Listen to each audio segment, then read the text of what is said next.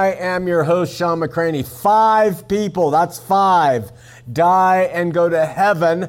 A faithful Mormon, a faithful Catholic, a faithful Protestant, and a devout atheist. Did you catch that? Two little things there. I said five people, I just mentioned four, but they all go to heaven. I say that because on the account of Jesus' shed blood, all, according to Scripture, sin has been paid for. And heavenly is the ultimate destination for all people because of Christ. It doesn't mean the heavenly destination. I don't know what it means, but it means the destination. Now, in heaven, all five of these souls see a magnificent, singular, beautiful, glowing city. And they sojourn toward it and uh, they finally arrive at the front, and it's this massive, beautiful, whatever, marble white glowing edifice. And there's a gate and there's a door there. And all five of them are standing there, and Jesus comes out of the, out of the gate and uh, he greets them all and with high fives and everything. That's what he's going to do. And the faithful Mormon says, uh, he says to the faithful Mormon, uh, What is wanted? and uh, and actually, he says, What's up? And the faithful Mormon man says, Well, I'd like to live in this glowing city. And Jesus says, Well, on what basis? On what grounds? And the Mormon guy says, Well, I believed in Jesus Christ, and, and Jesus stops him. At, he doesn't let him go on. And he cuts him off and he says, Stop there, buddy. Come on in. Come on in, right? Uh, your apartment is right here on the main floor. Go on into the kingdom. You'll find it. It's furnished, it's beautiful. There is Diet Coke fountains up run amok. You got everything you're going to want in there.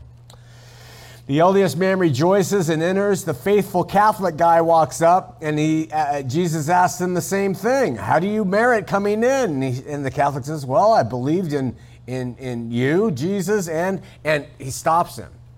He says, Come on in. Welcome, welcome, welcome. You're going to be the next door neighbor to that LDS fellow who just went in ahead of you. So go on in, join them. It's a beautiful place, right? The Protestant, she does the exact same thing, same question, same conversation. And when she says, I believed in you, Jesus, and I went to this church, stop. He says, Go on in. You got a great place in here in the kingdom. The atheist steps, just stands there. He's looking at him, and Jesus steps out from underneath the overhang of this beautiful, glowing city, and he embraces the atheist for a long, long time. That's what happens, see, because of his shed blood. He embraces the atheist. And when Jesus asks him what he wants, the atheist is silent.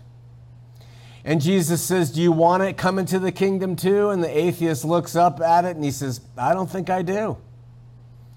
And Jesus says to him, Well, there's an apartment right across the way in the rest of this vast heavenly place. It's made just for you. You go and take that place. And, and the atheist says, Okay. And he goes and he goes across.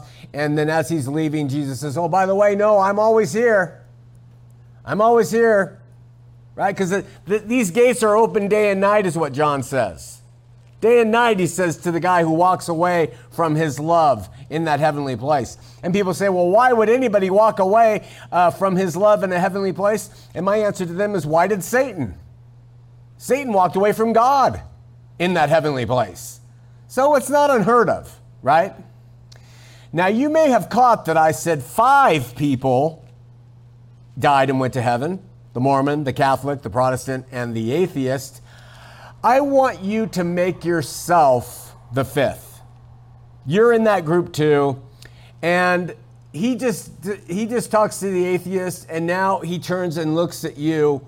What do you expect to happen? What would you say? What do you think he would say to you? That's the question. I'm bringing myself and you and everybody who's hearing this right into that same place in your mind. Create the narrative. You're standing there. I would suggest, or I'd like to suggest, that what you would hope would occur would be you step up, the Mormon's gone in, the Catholic's gone in, the Protestant's gone in, the atheist is turned away, and Jesus opens up his arms and says, My brother. Or he opens up his arms and he says, My sister. There's none of this, why do you get to come in? What are the grounds? Jesus automatically comes to you and he calls you his brother or his sister. Faithful, a child of God. And without another word spoken, he swoops you up by the arm and you enter into the kingdom. And you go through those gates and you're taken well above the first, the tenth, the hundredth floor. You're taken up into a realm that is very different in there. I don't know what it would be, but it is a place of light, it is a place of great glory.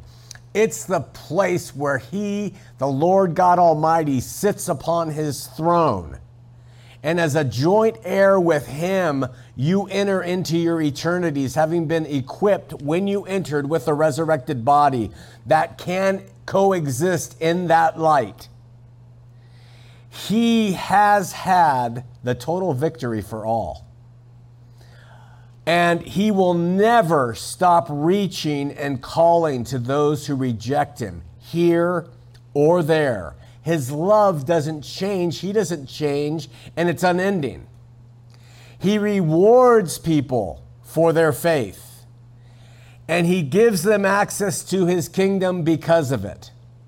But those who are His sons and daughters here, who are joint heirs with Him to God, love. They love. And they love all people, all the time, everywhere, unconditionally through him. Those are the ones he will say, My sister, my brother. Let's go.